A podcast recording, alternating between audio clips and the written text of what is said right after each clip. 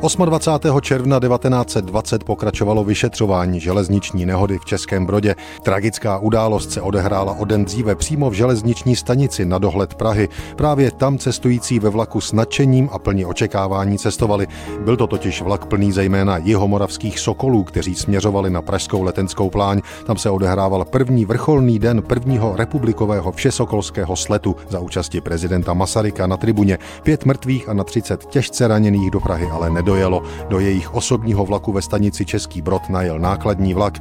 28. června 1920 už byla na světě první vyšetřovací zpráva ministerstva železnic.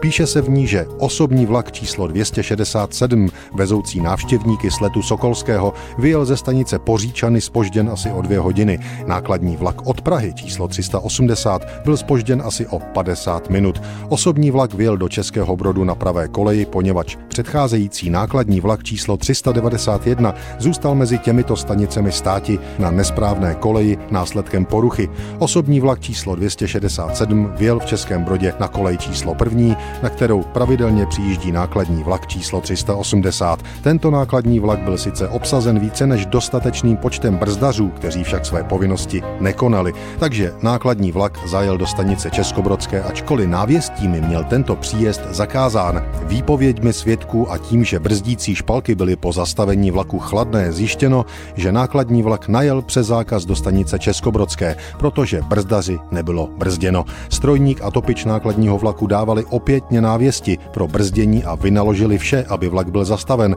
Rovněž také strojní personál osobního vlaku přičinil se všemožně, zejména couváním, aby střetnutí bylo když ne vyloučeno, tedy alespoň zmírněno. Brzdaři nákladního vlaku byli zatčeni a odevzdáni soudu.